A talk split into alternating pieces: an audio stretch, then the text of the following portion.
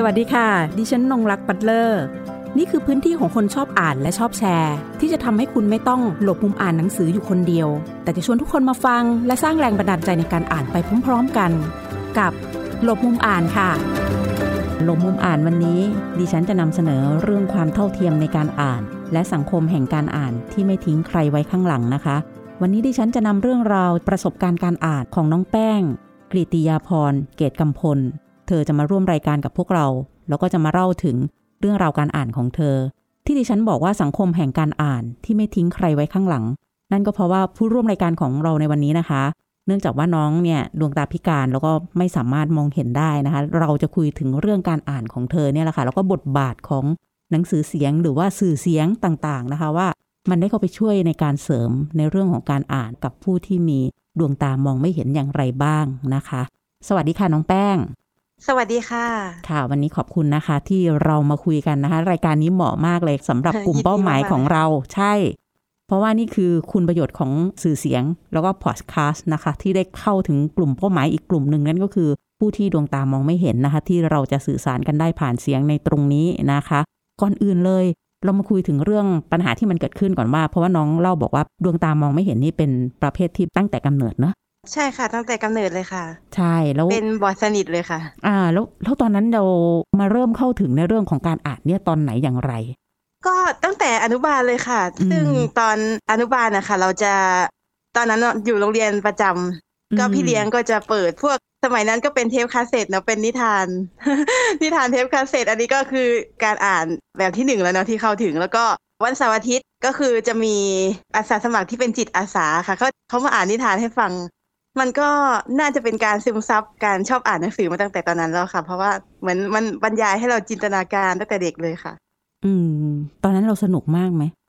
เออสนุกมากเลยค่ะ เพราะว่านิทานเนี่ยก็จะมีตัวแสดงมีเสียงสัตว์มีอะไรด้วยอะค่ะ ใช่ค่ะเนอะเพราะว่าค่ะเขาก็ต้องพยายามสร้างจินตนาการให้กับเราในฐานะที่เป็นคนฟังด้วยนะคะ ได้เห็นภาพในเชิงความคิดของเรานะคะ ว่าเกิดขึ้นได้ยังไงแล้วมีเรื่องราวเป็นอย่างไรบ้าง มีเรื่องอะไรที่ประทับใจตอนเด็กๆ ถ้าพูดถึงนิทาน แล้วการที่บอกว่าฟังนิทานจากเทปคาสเซ็ตด้วยนะคะ เนี่ยเรายังทำให้เห็นถึงว่าสื่อเสียงของเราเนี่ยมีวิวัฒนาการมาอย่างไรจนถึงปัจจุบันที่เป็นพอดแคสต์ใช่ค่ะเพราะว่าสมัยก่อนเนาะเป็นแค่เครื่องเทปเล็กๆ อันนี้ย้อนยุคจริงๆอะค่ะค่ะ เรื่องไหนค่ะเราชอบ มีพอจำได้ไหมตอนเด็กอุ้ยมีพี่ๆอาสาสมัครอะไรมาเล่าให้เราฟังหรือแม้แต่พี่เลี้ยงที่เขาเปิดเทปให้เราฟังเนี่ย เรื่องสิงโตกับลูกแกะอะไรสักอย่างเลยที่สิงโตถามว่าปากของข้ากินเป็นยังไงบ้างอะไรเงี้ย แล้วก็มีการสัตว์ตัวแรกก็โกหกสิงโตก็ตบกระเด็นไปอะไรเงี้ยค่ะค่ะ ตัวที่สองก็ปากหวานเกินไปนี่ก็ถูกตบกระเด็นอีกรอบที่สามก็คือ น่าจะเป็นลูกแกะหรืออะไรสักอย่างถ้าจำไม่ผิดนะคะ ว่าก็ตอบไปว่าปากท่านมีกลิ่นแรงแต่ท่านก็ไปแก้ไขอย่างงู้นอย่างนี้ก็คือสิงโตชอบอะไรเงี้ยค่ะ ค่ะ ทีนี้พอเราเองก็จะเติบโตมาเรื่อยๆนะการอ่านของเราผ่านสื่อเสียง ก็จะต้องมีพัฒนาการขึ้นในแง่ของประเด็นหรือว่าเนื้อหาเรื่องที่เราชอบ พอเราโตขึ้นมาอีกเนี่ยค่ะ เราเข้าถึงหนังสือประเภทกลุ่มใดเพิ่มมากขึ้นคะมีอักษรเบรลนะคะอือฮึก็คือพอเรานะคะอยู่ชั้นช่วงประวัติประถมหนึ่งอะค่ะ เราก็จะอ่านได้มากขึ้น ก็จะอ่านอักษรเบรลนะคะ หนูก็เป็นคนหนึ่งที่ชอบเข้าไปอ่านหนังสือในห้องสมุดที่เป็นอักษรเบรลแต่ส่วนใหญ่ก็จะอ่านนอกจากนิทานมันจะมีพวก ตำราอาหารนี่จำได้เลย แล้วก็เป็นวรรณกรรมเยาวชนมีอยู่เรื่องหนึ่งที่ชอบมากก็คือ เรื่องเพลงดวงดาว ชอบมากเลยค่ะ มันมันเป็นเรื่องที่เราอ่านจบค่ะอือฮึค่ะ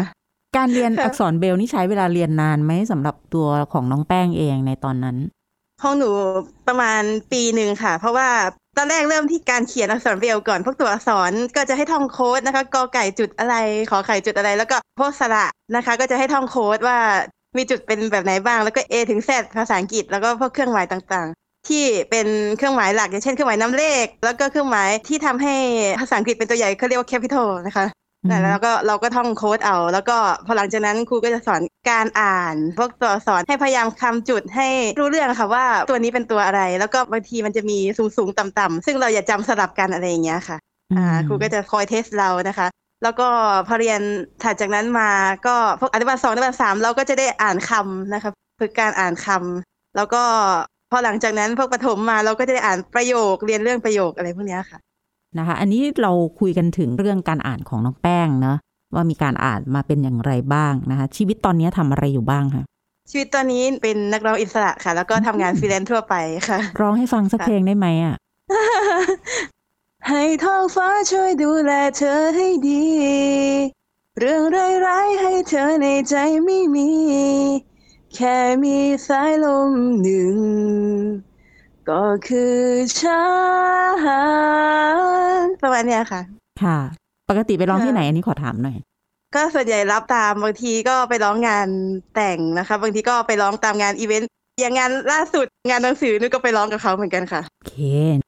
ถามก่อนถึงกลุ่มเพื่อนๆด้วยกันนะคะ ที่ดวงตามองไม่เห็นว่า ในกลุ่มเพื่อนๆนะคะการอ่านของเพื่อนๆเป็นอย่างไร มันมีกลุ่มเพื่อนนักอ่านด้วยกันไหมแบบเออฉันอ่านเล่มนี้มาเอามาแชร์เอามาเล่าสู่กันฟัง ก็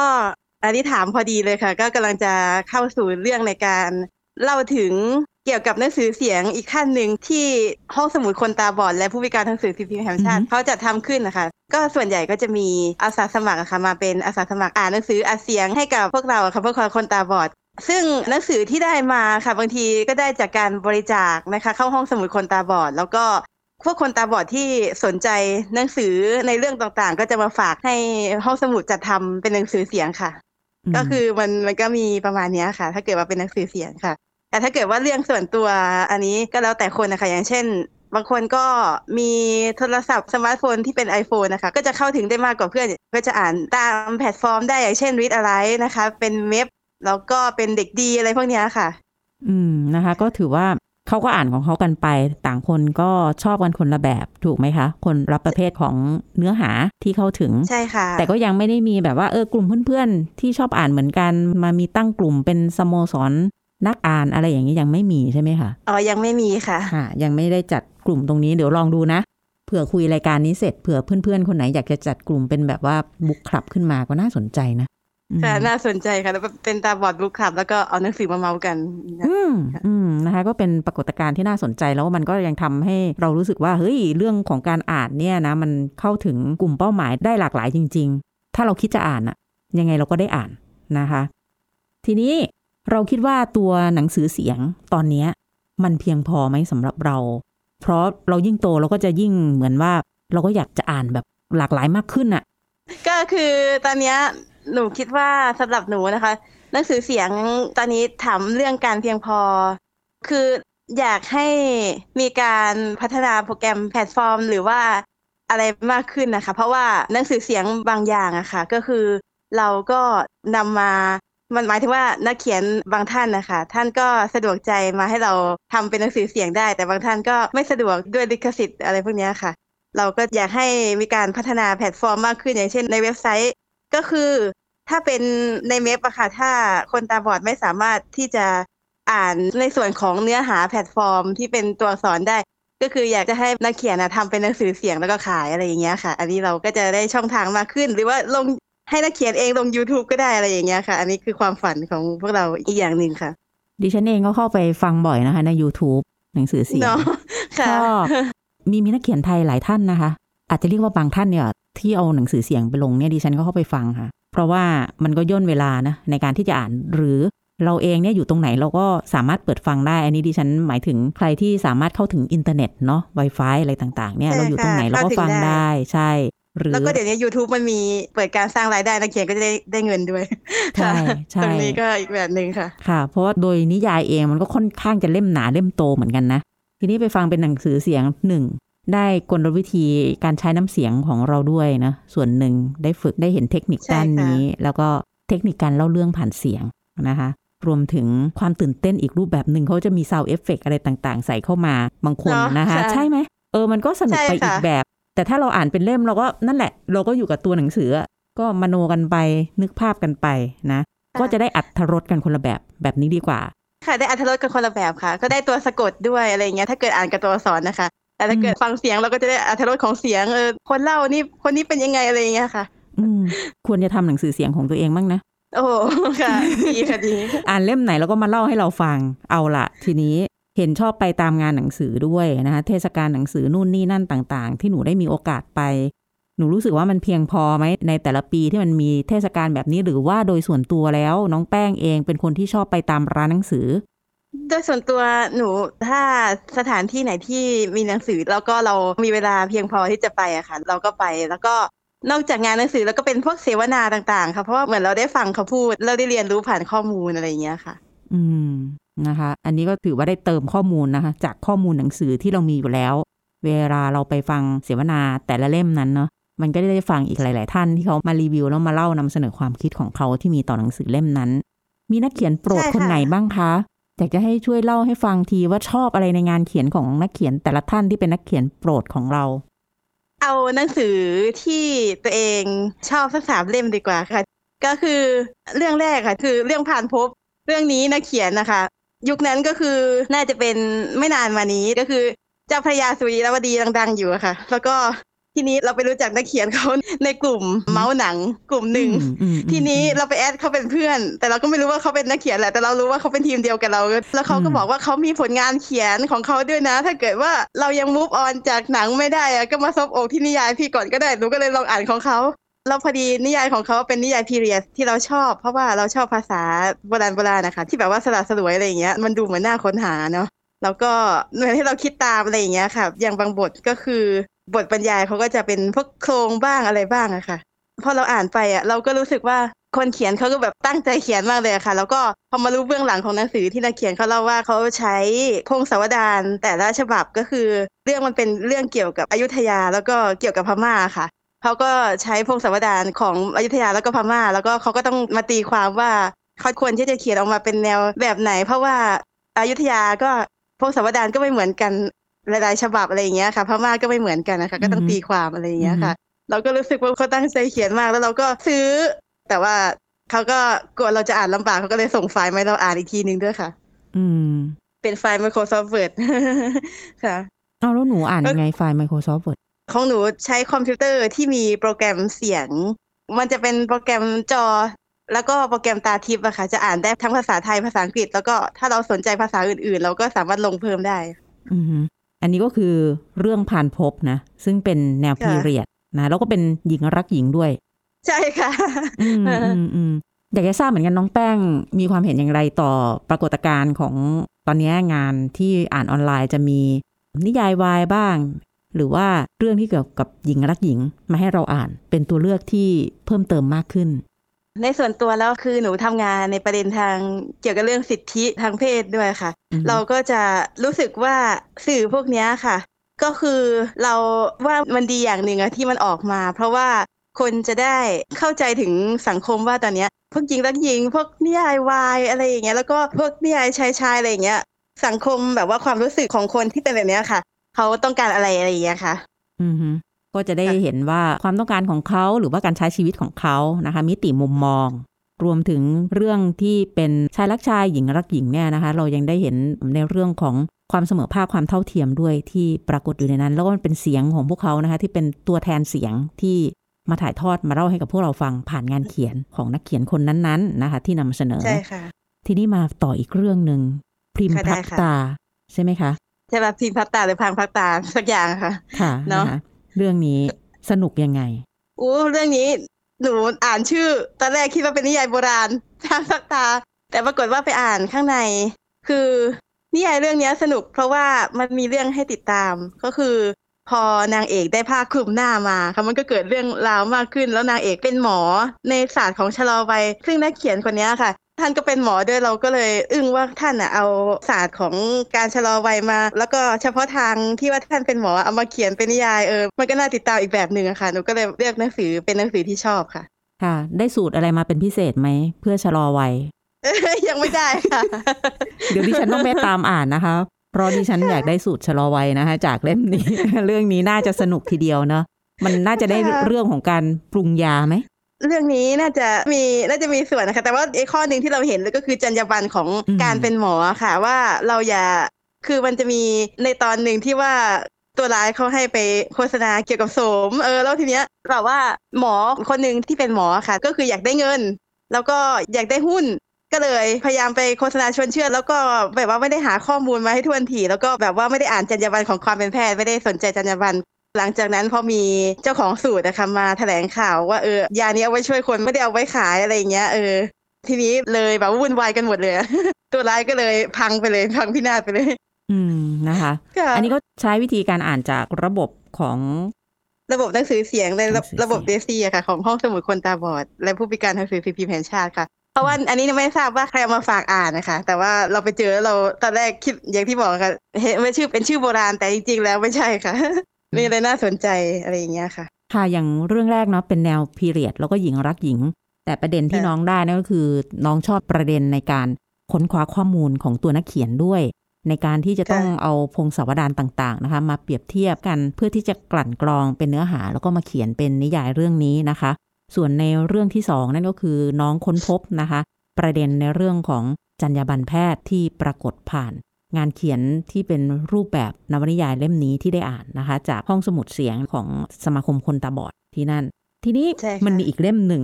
ที่น้องแป้งบอกมา ซึ่งค่อนข้างจะกระโดดนะ จากสองเล่มแรกใช่ค่ะพอสมก้าวกระคโดดวรเลยค่ะใช่เป็นก้าวกระโดดมาเลย เพราะน่าจะเป็น how to ได้ไหมเล่มนี้นะคะ จากชื่อเรื่องก็คือปิดแถบชีวิตถ้าติดโซถ้าปิเชีดยลโซเชียลโหเรื่อจังดนี้การตัวเองยังไงนี่ประสบการณ์ตรงแล้วก็คงจะตรงกับประสบการณ์ของใครหลาย ๆ คน ค่ะมันน่าจะตรงค่ะ แต่ว่าเราก็เคยแอบนิดๆนะคะก็คือก็คือหนังสือเล่มนี้ค่ะ จากที่เราได้ฟังและอ่านคร่าวๆเนี่ยค่ะ ก็คือโซเชียลค่ะ ยอมรับเลยค่ะว่าสำคัญสำหรับเรา หรือว่าสำคัญสำหรับคนตาบอดได้อย่างเช่นเรียกแกร็บอย่างนี้ฟังแผนที่อะไรต่างๆ โอนตังอะไรเงี้ย อันนี้สำคัญ Facebook นี่ก็อ่านข่าว แต่ว่ามันจะมีบางแง่มุมอะค่ะ ที่มันมาให้เราฉุกคิดว่าเราควรที่จะทำหรือเปล่า หรือว่าควรที่จะเชื่อหรือเปล่าอย่างเช่นไอเรื่อง Facebook อะค่ะ ไม่รู้ว่ามีใครพอสังเกตไหมคะเวลาเราชอบข้อมูลอันไหน เราไปกดไลค์แล้วมันก็จะขึ้นขึ้นขึ้นมาทั้งหมดเลยไอ้ไอที่เหมือนเหมือนๆกันอะมันจะขึ้นมาหมดเลยใช่ค่ะเออทั้งวี่ซึ่ทั้งงวันเลยค่ะ รู้ใจเรามากเลยเออซึ่งเราก็ไม่รู้ว่าอันนั้นจริงหรือไม่จริงมันก็ขึ้นมาหมดเลยอืมเราก็เลยเออควรกลันกรองกว่านี้ อันนี้คือข้อแรก ที่สองว่าเราควรที่จะทำหรือเปล่าก็คือ มันจะมีกฎหมายบางข้อหรือว่าสิทธิบางอย่างอย่างเช่น การโพสต์รูปของลูกอะค่ะอย่างเช่น พ่อแม่ค่ะโพสต์รูปของลูกบางคนอาจจะไม่คิดอะไร ก็เออลูกน่ารักเราอยากอวดอยากบันทึกเป็นความทรงจำแต่ว่า แต่ว่าลูกชอบไหมถ้าเกิดว่าลูกมาเห็นตอนโตอะไรอย่างเงี้ยค่ะแล้วก็จะเป็นกฎหมายสามารถถ้าเกิดลูกบรรลุนิติภาวะสามารถฟ้องได้ค่ะ เพราะว่าที่ออสเตรเลียหรือออสเตรียเนี่ยเขาทำมาแล้วค่ะในหนังสือเล่มนี้ค่ะ ค่ะ เอ๊ะอยากจะถามนะ ว่าในฐานะของ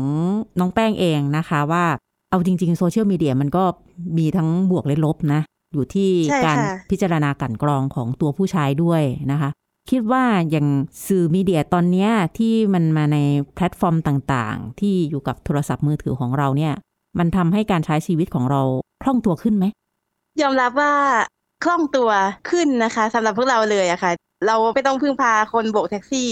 เราก็สามารถกด Grab ได้นะคะ เราในเรื่องโอนตังเราอาจจะไม่ต้องไปธนาคาร เราก็สะดวกสบายในการโอนตังนะคะ แต่ว่าบางอย่างนะอย่างเช่น พวก Facebook อะไรอย่างเงี้ยหรือว่าการเสพข่าวการที่ว่าเราอาจจะใช้ชีวิตในการแบบว่าอยู่กับมันเกินไป ถ้าเกิดว่ามันไม่โอเคอะค่ะ ให้เราถอยหลังมาสักนิดนึงอะค่ะ อย่างเช่น ในเรื่องของการที่เรามันน่าจะมีคนนะคะ เดินเล่นโทรศัพท์แล้วตกบันได อันนี้น่าจะมี แล้วก็เวลาไปกินข้าวอะค่ะเราไม่คุยกับเพื่อนเลยเรานั่งเล่นโทรศัพท์ อันนี้ก็ไม่ได้เหมือนกันค่ะ แล้วก็แล้วก็ในเรื่องงานนะคะ หลังเวลางาน อันนี้เราก็ไม่ได้ฉุกคิดว่ามันจะมีอะไรเหตุการณ์แบบนี้มันจะเป็นผลอะไรต่อเรามากขนาดไหนอะไรแต่ว่ามันทำให้เราฉุกคิดได้เหมือนกันนะคะค่ะนะคะ เรื่องความเป็นเวล่ำเวลานะเวลาทำงานจากแต่เดิมใช่ค่ะ ก็จบแค่ตามเข้างานแล้วก็เลิกใช่ไหมแต่ตอนนี้สามารถที่จะต้องสั่งการกันได้ตลอด 24 ชั่วโมง บางทีฉับพลันนึกขึ้นได้นะบางทีเราก็ ลืมที่จะฉุกคิดไปเหมือนกันนะคะ อันเนี้ยค่ะค่อนข้างจะเห็นด้วย เพราะบางอย่างก็เรื่องของเวลาเวลาค่ะหลายข้อเลยค่ะเนาะเราใช่ใช่มันน่าสนใจหลายข้อ เดี๋ยวเราต้องไปตามอ่านให้หมด ใช่ค่ะอุ๊ยไม่ใช่ตามอ่านหมดแล้วนี่ยุติการใช้โทรศัพท์มือถือไหม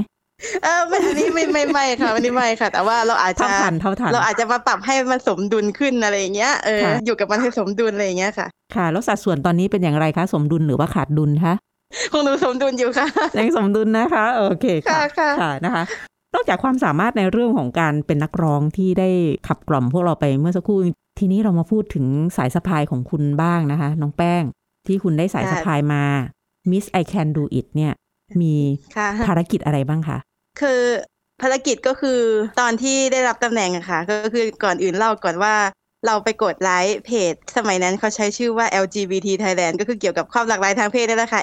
L ก็คือหญิงรักหญิง G ก็คือเกย์อะไรพวกเนี้ยค่ะ B ก็คือไบเซ็กชวลรักได้สองเพศ แล้วก็พวก T ก็คือ trans พวกแปลงเพศอาจจะชายเป็นหญิงอะไรอย่างเงี้ยค่ะ แล้วก็อาจจะเป็นบ้านเราอาจจะเรียกว่ากะเทยค่ะ นั่นแหละค่ะก็มันเป็นเพจของคุณอคินจินาค่ะแต่ก่อนคุณอคินจินาเขาเป็นคนดูแลโครงการเกี่ยวกับ I Can Do It ก็คือตอนนั้นเขาประกวด Mister Gay World ค่ะ ซึ่งคุณเขาก็เห็นเราไปกดไลค์เพจ แล้วก็เป็นผู้พิการทางสายตา ก็เลยเรียกมาสัมภาษณ์ที่นี้ เห็นว่าเราเป็นผู้พิการแล้วก็เป็นแรงบันดาลใจให้กับคนอื่นได้อะไรอย่างเงี้ยค่ะเขาก็เลยให้เราไปแบบว่าไปเปิดตัวตามคลินิกที่เกี่ยวกับสุขภาวะทางเพศ อย่างเช่น พวกตรวจโรคเอดอะไรอย่างเงี้ยค่ะแล้วเราก็ไม่ได้ถืออะไรเราก็ไปบอกว่าเราเออเราก็เป็นเราก็เป็นหญิงรักหญิงเหมือนกันอะไรอย่างเงี้ยเออแล้วเราก็ไปเป็นแรงบันดาลใจแล้วทีนี้ หลังจากนั้นก็ทางคุณอาคิตินาก็มีตั้งกองประกวดขึ้นมาค่ะ ว่าเป็นกองประกวดตอนแรกเป็น เกี่ยวกับเกย์ก่อนนะคะแบบว่าแต่งชุดเป็นเป็นเกย์ผู้หญิงเกย์ผู้ชายอะไรเงี้ยแต่งชุดอะไรเงี้ยแบบว่าเป็นคล้ายๆนางงามเลยค่ะ แต่ว่าของหนูถูกแต่งตั้งเป็นพิเศษ เพราะว่าเป็นแรงบันดาลใจกับคนอื่นนะคะอืม แล้วค่ะ ในฐานะที่ว่าเป็นแรงบันดาลใจให้กับผู้อื่นเนี่ยในด้านใดบ้างคะในด้านของการใช้ชีวิตนะคะแบบว่าเดินทางเองได้อะไรเงี้ย ไปเรียนหนังสือ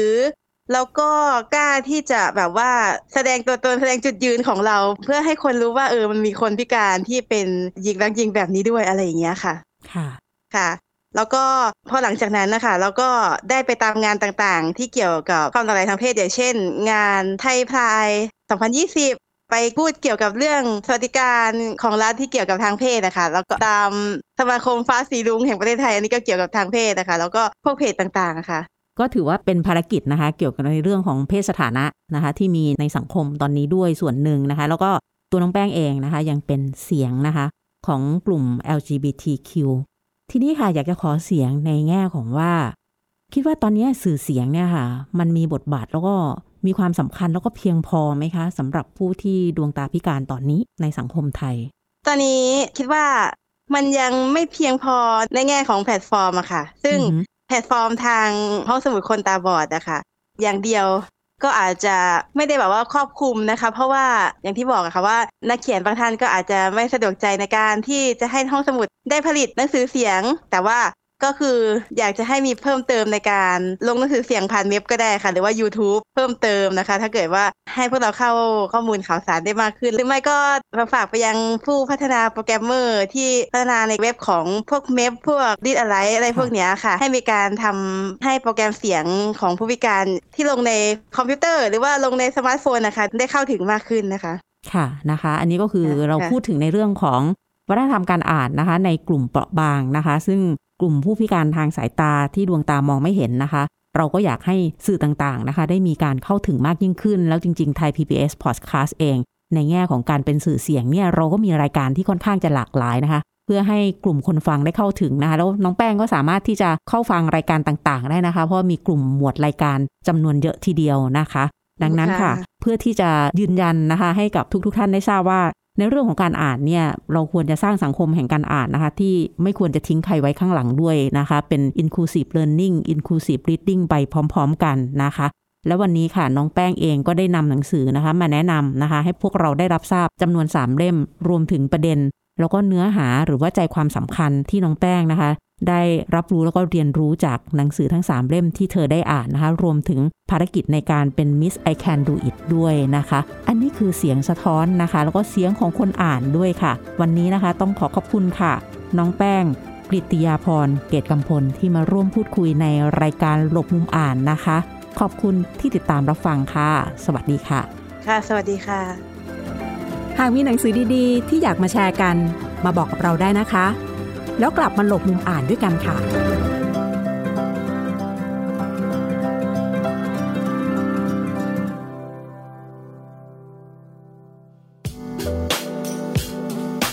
ติดตามรายการทางเว็บไซต์และแอปพลิเคชันของไทย PBS Podcast